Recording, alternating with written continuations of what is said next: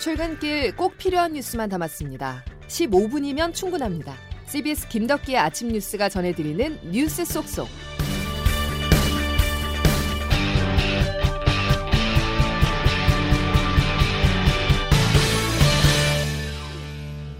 여러분 안녕하십니까? 2월 25일 김덕기 아침 뉴스입니다.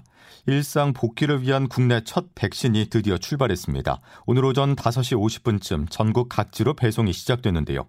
하루 앞서서 제주로 가는 백신 물량이 적정 온도 범위를 벗어나 회수되기도 했지만 계획엔 큰 차질이 없어 역사적인 코로나19 접종은 내일 오전 9시부터 전국적으로 일제히 시작됩니다. 첫 소식 조태인 기자입니다. 어제 이천 물류센터에 도착해 보관 중이던 아스트라제네카 백신이 조금 전인 새벽 5시 50분쯤부터 전국 각지의 요양병원과 요양시설, 보건소 1,900여 곳으로 배송을 시작했습니다. 백신 운송용 냉장 트럭에는 순찰차와 군사 경찰 차량들이 앞뒤로부터 마치 군사 작전을 방불케 합니다. 국민 안전과 직결돼 있는 만큼 예상치 못한 사고 등에 대비하기 위한 겁니다. 또 이송 차량에는 GPS 장치와 차량 온도 측정 장비가 설치돼 있어 통합 관제센터에서는 백신을 운반하는 차량의 위치와 백신 보관 온도, 백신 수송 용기의 온도를 실시간으로 모니터링하게 됩니다. 하루 앞서 어제는 제주까지 보낼 백신이 이천 물류센터에서 배송을 시작했는데 이송 도중 적정 온도 범위를 벗어나 방역 당국이 3,900회분 전량 회수하고 재이송하는 혼란을 겪기도 했습니다. 새로 교체된 백신은 조금 전인 새벽 5시 40분쯤 제주에 도착해 백신 공급에는 차질이 없을 것으로 보입니다. 이런 가운데 백신 공동구매 국제 프로젝트인 코백스 퍼실리티를 통해 공급받은 화이자 백신이 오늘 네덜란드 현지 공항을 출발해 내일 낮에 국내에 도착합니다. CBS 뉴스 조태임입니다. 백신의 시간이 다가오면서 보건당국은 예방접종을 적극 권고했습니다. 현재까지 보고된 코로나19 예방접종은 이상 반응 비율이 낮고 효과가 훨씬 크다는 설명인데요. 다만 코로나 백신뿐 아니라 어느 백신이든 특성상 예방접종 후에 이상 반응이 발생할 가능성이 있어 알레르기 반응 등 개인별 특이사항은 사전에 의료진에 알리라고 당부했습니다. 백신 접종 유의사항 정석호 기자가 알려드립니다. 방역당국은 접종을 앞두고 특별 토론회를 열어 백신 접종 시 유의사항 등을 설명했습니다. 우선 백신을 맞기 전 자신의 몸 상태를 확인해야 하는데 가벼운 감기 정도는 괜찮지만 고열이나 급성질환이 있을 경우 일정을 조율해야 합니다. 또한 예진 과정에서 자신이 중증 알레르기 반응이 있었는지 여부에 대해 의료진에 알려야 합니다. 중증 알레르기 반응인 아나필락시스의 경우 심하면 목숨을 잃을 수 있기 때문에 접종한 후에도 자리를 뜨지 않고 15분에서 30분 정도 증상을 확인하는 게 좋습니다. 정부와 전문가들은 부작용이 발생하더라도 즉시 응급처치가 가능하다며 안심하고 백신을 맞아달라고 전했습니다. 고려대학교 안산병원 최원석 감염내과 교수입니다. 안전하고 유효한 백신이라고 판단하고 있고 그런 의미에서 접종을 하시도록 권고하고 있습니다. 정부는 백신을 맞은 뒤 이상이 있을 경우 4달 안에 보상을 결정하겠다고 밝혔습니다. CBS 뉴스 정석구입니다. 수도권에서는 대학병원과 공장 등 대형 사업장에 더해서 가족과 지인 모임을 연결고리로 한 새로운 집단 감염이 발생하고 있습니다. 또 비수도권에서는 광주광역시의 한 콜센터 관련 집단 감염으로 직원과 가족 등 모두 31명이 확진 판정을 받아 방역에 비상이 걸렸습니다. 각 지자체 등의 집계에 따르면 코로나19 신규 확진자는 어제 이어 오늘도 400명대를 기록할 전망인데요. 코로나 확산세가 커지고 있는 가운데 정부는 다음 주부터 적용할 거리두기 조정안을 내일 발표할 예정입니다. 다음 소식입니다. 신현수 청와대 민정수석의 사퇴 파동을 처음 보도한 CBS가 사의 배경에 대한 내용을 추가 확보했습니다. 신현수 민정수석의 사의 표명에는 이른바 추미애 라인 핵심인 이종근 대검찰청 형사부장의 교체권을 법무부가 일방적으로 무산시킨 것이 결정적이었습니다. 또 신 수석은 휴가를 마치고 복귀한 뒤에도 문재인 대통령에게 사의의 뜻을 다시 한번 밝힌 것으로 확인됐습니다. 이번 파동의 내막 조은정 기자가 보도합니다. 신현수 청와대 민정수석이 결정적으로 사의를 결심하게 된 건 바로 이종근 대검찰청 형사부장의 교체권이 무산된 것이 결정적이었습니다. 이 부장은 추미애 라인의 핵심으로 대검 참모이면서도 윤석열 검찰총장 징계 과정에 관여했다는 의혹을 받는 인물입니다. 특히 지난해 말 이용구 법무부 차관이 텔레그램 채팅방에서 이종근 투라는 인물과 윤 총장에 대해 은밀히 대화하는 것이 카메라에 포착돼 논란의 중심에 서기도 했습니다. 신 수석은 이 부장 교체건에 대해 문 대통령에게 보고해 허락을 받았지만 박범계 법무부 장관이 막판에 유임시키자 회의를 느낀 것으로 보입니다. 신수석을 잘 아는 측근은 이종근 부장 교체는 신수석이 대통령에게도 허락을 받았던 사안이었는데 박 장관이 유임을 밀어붙였다며 문 대통령과도 상의가 된 안에 대해 민정수석을 건너뛰고 기습적으로 다른 안을 발표하자 업무의 회의를 느낀 것이라고 말했습니다.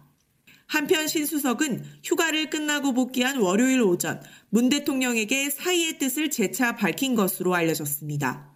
어제 국회 운영위원회에 출석한 청와대 유영민 대통령 비서실장은 신수석의 사표가 조만간 수리될 가능성을 시사했습니다. 일단 대통령에게 모든 것을 일임한다. 이렇게 이해를 해주셨으면 좋겠습니다. 아, 이거 이름했는데 수리가 될 수도 있고. CBS 뉴스 조은정입니다.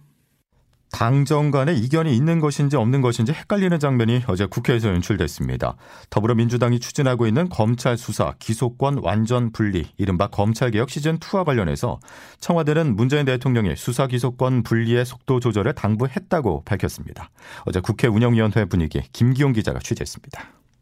유영민 청와대 비서실장은 어제 국회 운영위원회에 출석해 민감한 속도 조절론을 직접 언급했습니다. 박범 장관 그 임명장 받으러 온 날 대통령께서 어, 속도 조절 당부를 했죠. 어, 오해, 가 있을까 봐서 워딩이 속도 조절 이렇게 말씀하신 건 아니잖아요. 정확한 운영위원장인 민주당 김태년 원내대표도 상황을 무마하기 위해 유 실장을 자제하고 나섰지만 소용없었습니다. 유 실장은 결국 회의 막바지에서야 대통령 말에 속도 조절이란 단어는 없었다고 해명했습니다.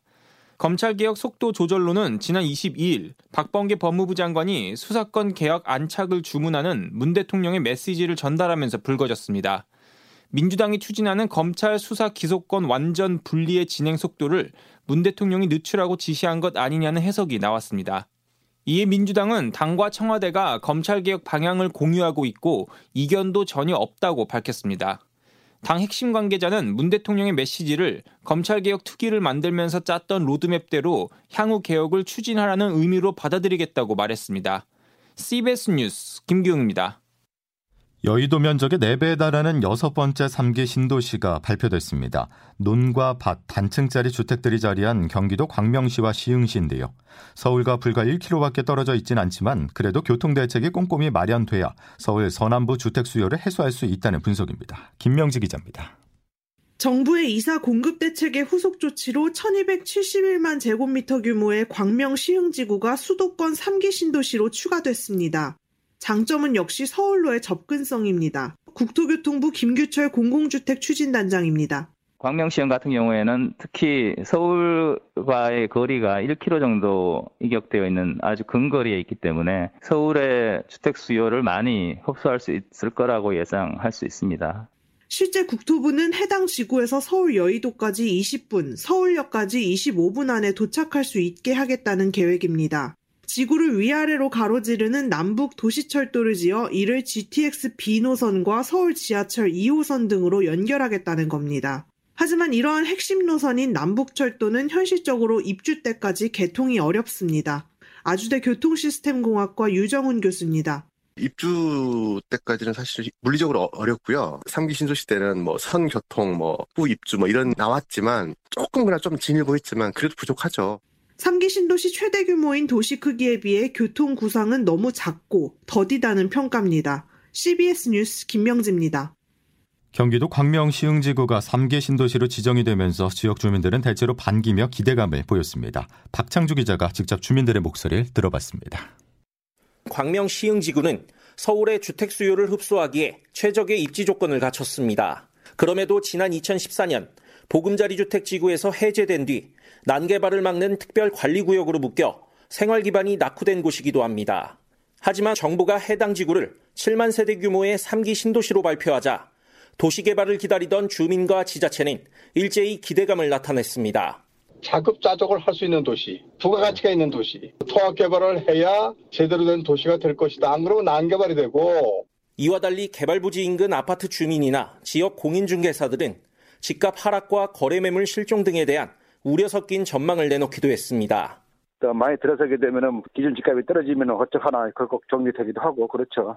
신도시가 완성되면 장기적으로 시너지가 기대되지만 개발 과정에서는 주변 부동산 시세나 토지 보상 등과 관련해 갈등을 겪을 수밖에 없다는 분석입니다. 정부가 투기 과열을 막기 위해 개발 지역 일대를 토지거래 허가구역으로 지정한 가운데 상기 신도시 추가 지정에 대한 기대와 우려가 교차하고 있습니다. CBS 뉴스 박창주입니다. 국토교통부는 가덕도 신공항 건설에 사업비 28조 7천억 원이 소요되며 이는 부산시가 추산한 7조 5천억 원을 훌쩍 넘어서는 것이라고 밝혔습니다. 국토부는 국회에 제출한 보고서에서 가덕 신공항 특별법에 절차상 문제가 있고 여기에 반대하지 않는다면 직무유기에 해당할 수가 있다면서 가덕도 신공항 특별법에 사실상 반대 입장을 밝혔습니다. 자고 일어나면 스포츠계의 학교 폭력이 터져나오고 있습니다. 어제는 축구 국가대표 주장을 지냈던 기성용 선수가 가해자로 지목됐는데요. 이처럼 종목을 가리지 않고 폭로가 이어지자 문체부가 운동부 폭력 근절 대책을 내놨습니다. 유동근 기자입니다. 축구 선수 출신 A씨와 B씨는 어제 법무법인 현을 통해 초등학교 5학년이던 지난 2000년 1월부터 6월까지 전남의 축구부 합숙소에서 6학년 선배 2명으로부터 유사 성행위를 강요당했다고 주장했습니다. 피해자 측 대리인인 박지훈 변호사는 공소시효가 끝나 법적 대응이 어렵지만 피해 주장이 구체적이어서 사건을 공개한다고 밝혔습니다. 아주 구체적으로 기억을 하고 있어요. 몇 월 며칠 몇 시 평생의 트라우마로 남아있는 피해자들은 가해자들의 이름을 밝히지 않았지만 정황상 FC 서울의 기성용 선수가 가해자로 지목됐습니다. 기 선수의 에이전트는 사건 관련성을 강력 부인하면서 법적 대응을 예고했습니다. FC 서울 역시 사실 관계를 확인하겠다는 입장입니다. 프로 배구에서 시작된 학교 폭력 폭로가 프로 야구를 넘어 프로 축구로까지 번지는 모양새입니다. 상황이 일파만파 커지면서 정부는 학교 폭력 근절 방안을 내놓았습니다. 문화체육관광부와 교육부는 대학과 프로구단, 국가대표 선수 선발 시에는 반드시 학교 폭력 이력을 확인하도록 해 폭력의 가해자가 운동선수로 성공할 수 없도록 하는 조치 마련에 나섰습니다. CBS 뉴스 유동근입니다. 비탈길을 과속으로 달리다 차량 전복 사고를 낸 골프 황제 타이거 우즈에 대해서 LA 경찰 당국이 별도의 조사를 하지 않기로 했습니다. 또 우즈가 입원해 있는 UCLA 병원 측은 우즈가 오른쪽 다리와 발목 부위에 철심을 박고 나사와 핀으로 발목뼈를 고정하는 수술을 받은 뒤 회복 중에 있다고 밝혔습니다. 우즈는 현재 시간 화요일 아침 현대차의 신형 제네시스 SUV를 몰고 LA 남부 지역을 질주하다가 전복 사고를 당해 중상을 입었습니다. 지난해 출생아 수가 사망자 수보다 적어 인구가 자연 감소하는 이른바 데드크로스 현상이 처음으로 나타났습니다. 지난해 우리나라 인구는 3만 3천 명이 감소했으며 합계 출산율은 1 아래인 0.84까지 떨어져 경제협력개발기구 OECD 37개 회원국 중에 우리나라가 출산율이 가장 낮은 것으로 집계됐습니다. 김덕기 아침 뉴스 여러분 함께하고 계십니다. 이제 기상청 연결해 오늘 날씨 알아보죠. 이수경 기상 리포터. 네, 기상청입니다. 예, 오늘은 건조함을 달래줄 비 소식이 있죠. 네, 그렇습니다. 오늘 남쪽 지역을 중심으로는 건조함을 해갈해줄 비 소식이 있는데요. 아침에 호남 서해안, 오전에는 그 밖에 전라남북도와 경상도 서부 내륙에 비가 내리기 시작하겠습니다. 오후가 되면 충청권과 그 밖에 남부지방에도 비가 내리겠고 이 비는 모레 오전까지 이어지는 곳이 많겠는데요. 앞으로 내릴 비의 양은 제주도에 30에서 80, 많은 곳은 제주도 산간에 150mm 이상의 많은 비가 내리겠고 그 밖에 대부분의 남부지방은 5에서 40mm 정도의 강우량이 예상됩니다. 반면 건조주의보가 내려진 강원도와 서울, 경기 지역은 오늘 비 소식이 없는 가운데 다소 흐린 날씨가 이어지겠는데요. 한편 추위가 풀리면서 오늘 아침 기온 어제보다 3, 4도 이상 높은 모습이고 서울은 현재 영상 1도입니다. 낮 기온 어제와 비슷하거나 남부지방은 조금 낮은 곳도 있겠는데요. 서울과 수원, 원주와 대전의 낮 기온이 9도, 광주와 대구 10도가 예상되고 다만 남부지방은 오늘 바람이 강하게 부는 곳이 있겠습니다.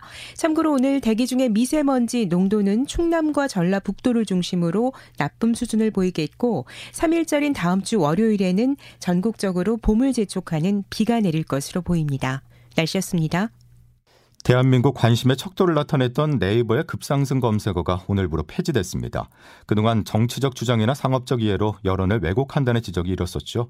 이번 실검 폐지가 끝이 아니라 댓글 기능을 포함해서 포털이 건강한 소통과 공론을 위한 장이 되기 위한 노력 계속 이어가길 기대하겠습니다. 목요일 김덕기 아침 뉴스는 여기까지입니다. 내일 다시 뵙죠. 고맙습니다.